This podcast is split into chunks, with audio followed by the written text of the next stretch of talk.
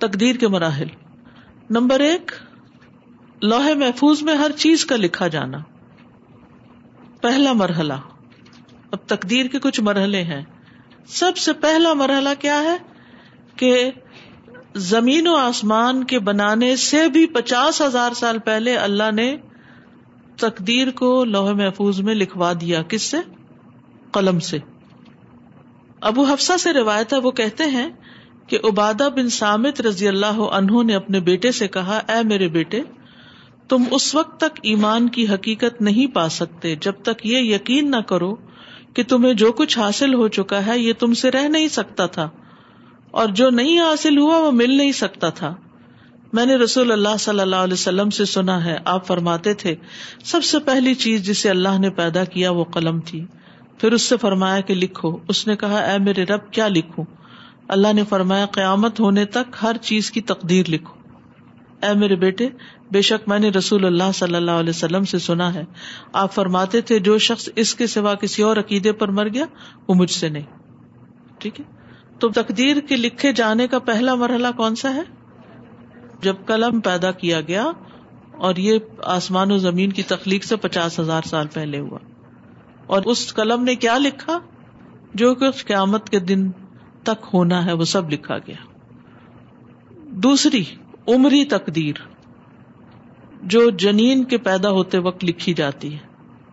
ٹھیک جب بچہ ماں کے پیٹ میں چالیس دن اس پہ گزرتے ہیں، تو اس وقت لکھی جاتی۔ کہ اس کا رسک کیا ہوگا، اس کی زندگی کتنی ہوگی، یہ خوش قسمت ہوگا یا بد وقت ہوگا، وغیرہ وغیرہ۔ تیسری ہے سالانہ تقدیر، سنوی کہتے ہیں اس کو، سین، نون واؤ یا، اگر لکھ دے تو۔ سنوی۔ سن سے، سن سال کو کہتے ہیں۔ تیسری تقدیر ہے سنوی، سالانہ، اینول۔ یہ للت القدر کی رات لکھی جاتی ہے۔ جیسا کہ اللہ تعالی کا فرمان ہے، انا انزلنا فی لت مبارکت انا کنہ منظرین فی ہا یوف رقو کلو امر حکیم بے شک ہم نے اسے ایک بہت برکت والی رات میں اتارا۔ بے شک ہم ڈرانے والے تھے۔ اسی میں ہر محکم کام کا فیصلہ کیا جاتا ہے۔ یعنی اس میں تفصیل بیان کی جاتی ہے۔ ابھی بات ہوئی تھی نا پہلے۔ یعنی حکم کی پھر مزید تفصیلات۔ تو یہ اینول جب سورت القدر میں جس کا ذکر آیا نا۔ انا انزلنا فی لت القدر وما ادرا کما لت القدر لئی لت القدری خیر من الفشار تنزل الملائکۃ والروح فیہا باذن ربہم من کل امر تو کل امر جو ہے، سال کا بجٹ جو ہے، وہ ان کو ملتا ہے۔ اس وقت وہ فرشتے لکھتے ہیں، لے کر آتے ہیں، پھر سال بھر ان کو نافذ کرتے رہتے ہیں۔ جس کی موت ہونی ہے، جس کی شادی ہونی ہے، کسی کا بچہ پیدا ہونا ہے، وغیرہ وغیرہ۔ پھر ہے تقدیر یومی یومی، روزانہ کی تقدیر۔ ٹھیک ہے؟ اسی میں سے وہ تقدیر ہے جس میں نبی صلی اللہ علیہ وسلم نے اس وقت قلموں کے گھسٹنے کی آواز سنی جب آپ صلی اللہ علیہ وسلم کو میراج کروایا گیا۔ یعنی ایک بات تو یہ نا کہ قلم نے پچاس ہزار سال پہلے سب کچھ لکھ کے رکھ دیا۔ اس کا یہ مطلب نہیں کہ اب دوبارہ قلم کچھ نہیں لکھے گا۔ اب دوبارہ کیا لکھتا ہے؟ جس کو نبی صلی اللہ علیہ وسلم نے میراج پہ سنا، وہ تقدیر یومی ہوتی ہے، ڈیلی۔ قرآن مجید میں آتا ہے یس الح سماوات ارد کل یوم فی شأن۔ اسی سے مانگتا ہے جو کوئی آسمانوں اور زمین میں ہے، ہر دن وہ ایک نئی شان میں ہے۔ ہر دن وہ ایک نئی شان میں ہے۔ تو ہر روز دعائیں مانگنی چاہیے۔ اسی لیے آپ دیکھیں، صبح شام کی دعائیں آپ ایک ہی دفعہ ساری زندگی کے لیے کیوں نہیں پڑھ لیتے؟ ہر روز آپ پڑھتے ہیں۔ ہر روز نئی نعمتیں بھی نازل ہوتی ہیں، نئی تکلیفیں بھی آتی ہیں۔ تو یاد رکھیے، ہر چیز کا تعلق تقدیر کے ساتھ ہے۔ کیا ہے؟ ہر چیز کا تعلق تقدیر کے ساتھ ہے۔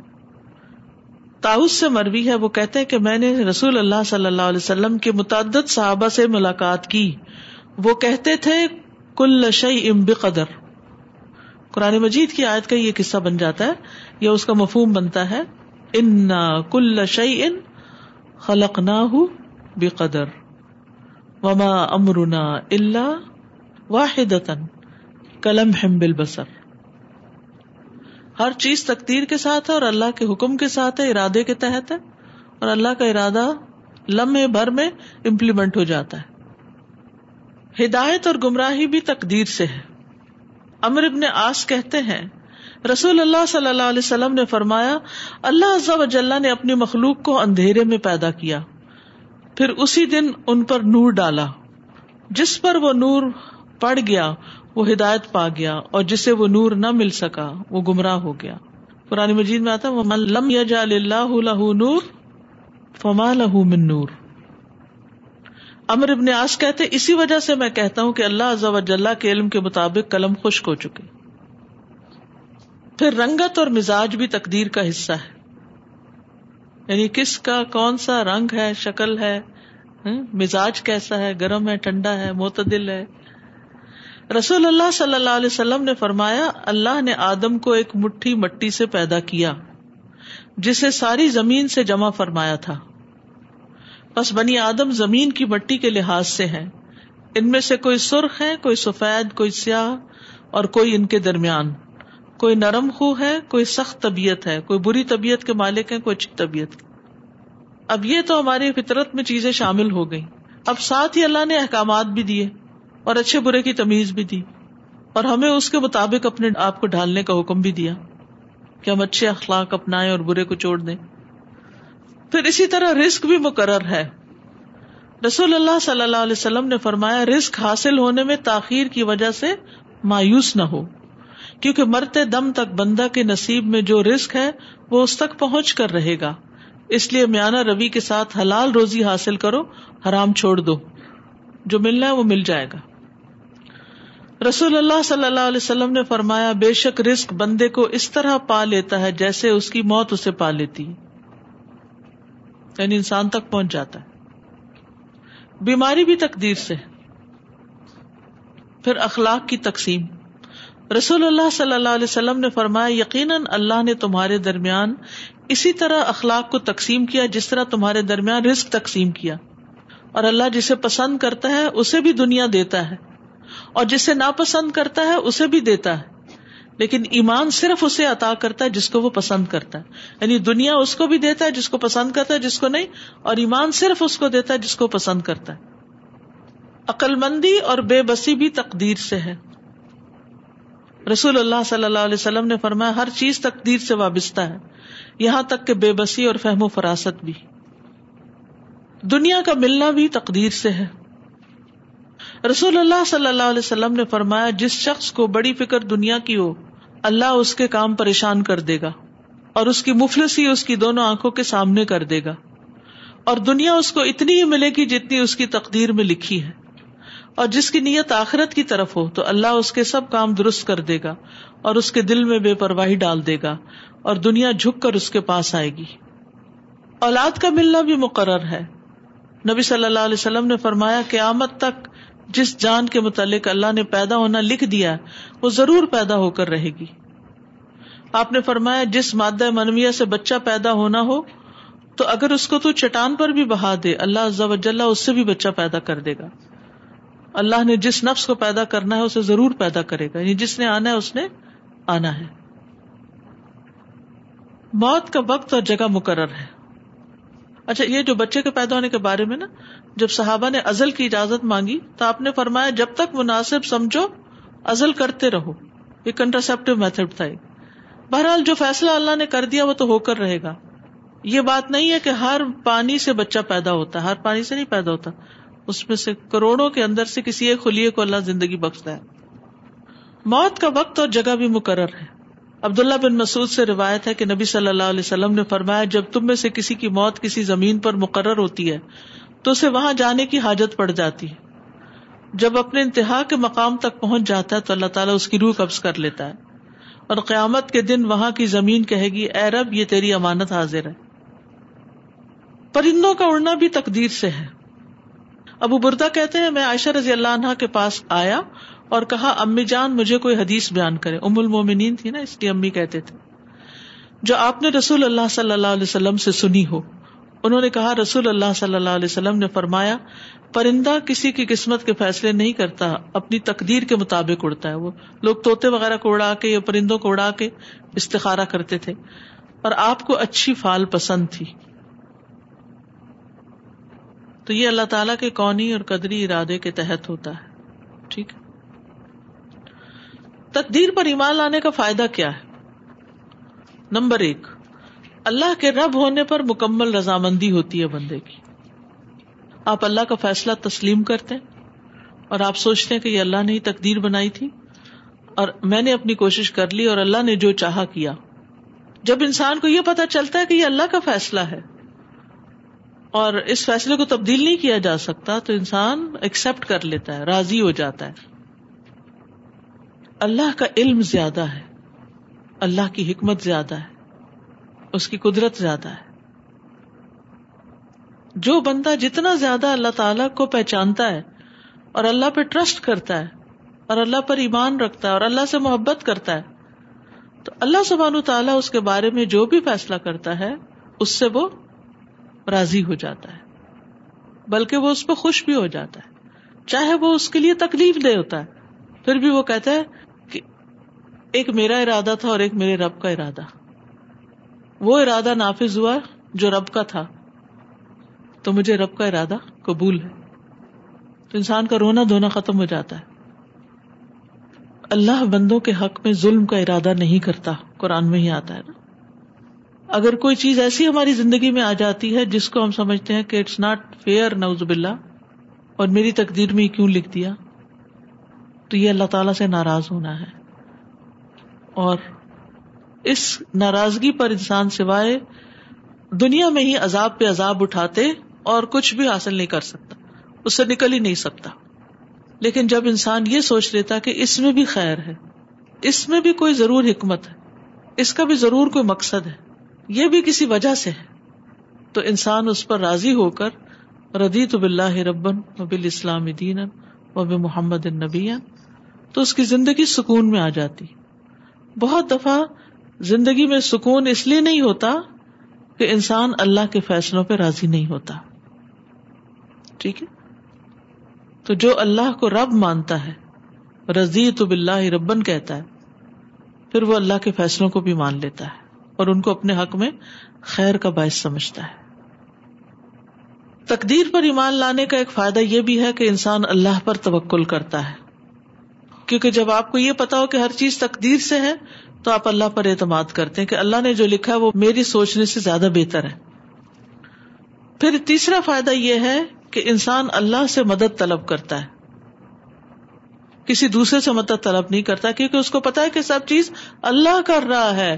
اس کو ٹھیک بھی وہی کرے گا۔ ما یفتح اللہ سے رحمت فلا ممسکلا اللہ جس کے لیے رحمت کے دروازے کھول دے، اس کے لیے کوئی روکنے والا نہیں۔ اور جس کے لیے روک دے، اس کے لیے کوئی کھولنے والا نہیں۔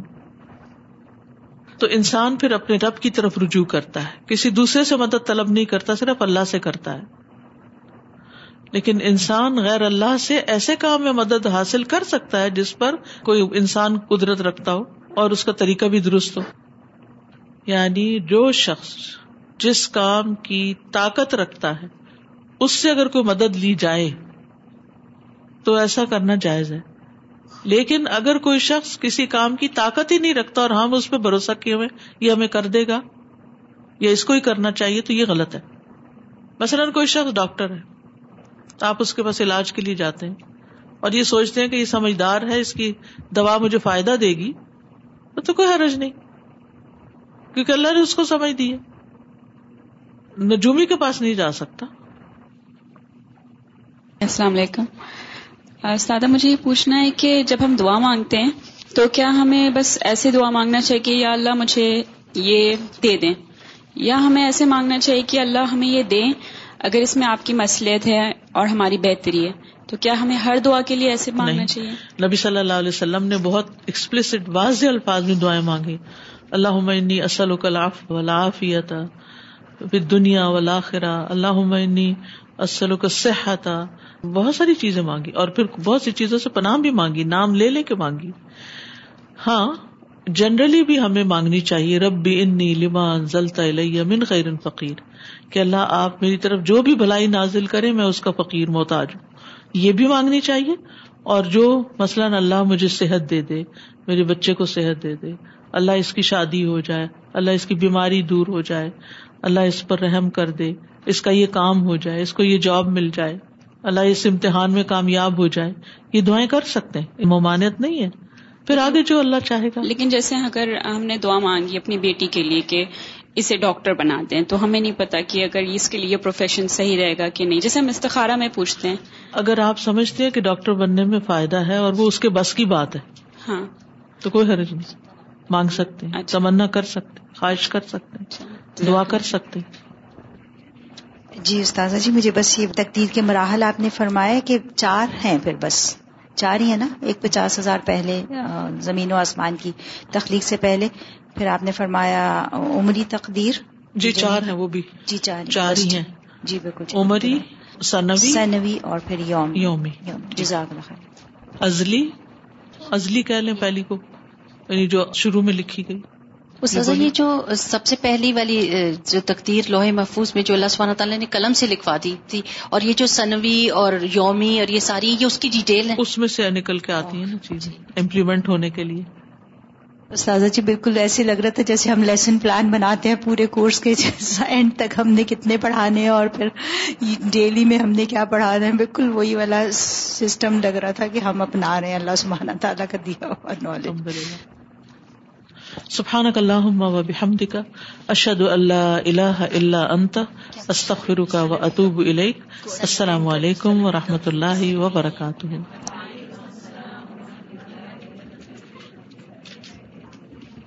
بسم اللہ الرحمن الرحیم. والعصر، ان الانسان لفی خسر. إلا الذين آمنوا وعملوا الصالحات وتواصوا بالحق وتواصوا بالصبر. اللهم صل على محمد وعلى آل محمد كما صليت على إبراهيم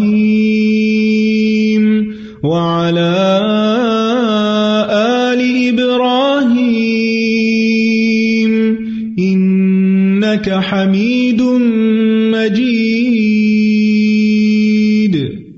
اللهم بارك على محمد وعلى آل محمد كما باركت على إبراهيم وعلى